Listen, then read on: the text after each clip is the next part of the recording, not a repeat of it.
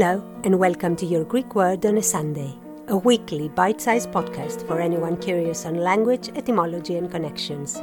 I am your host, Emanuela Lia, and wherever you are in the world, if you want to entertain your brain for a few minutes, this is the podcast for you. Let's go. This word has changed very little in its travels, and it took the common route arriving here Greek, Latin, French, and in the 1600s across the English Channel.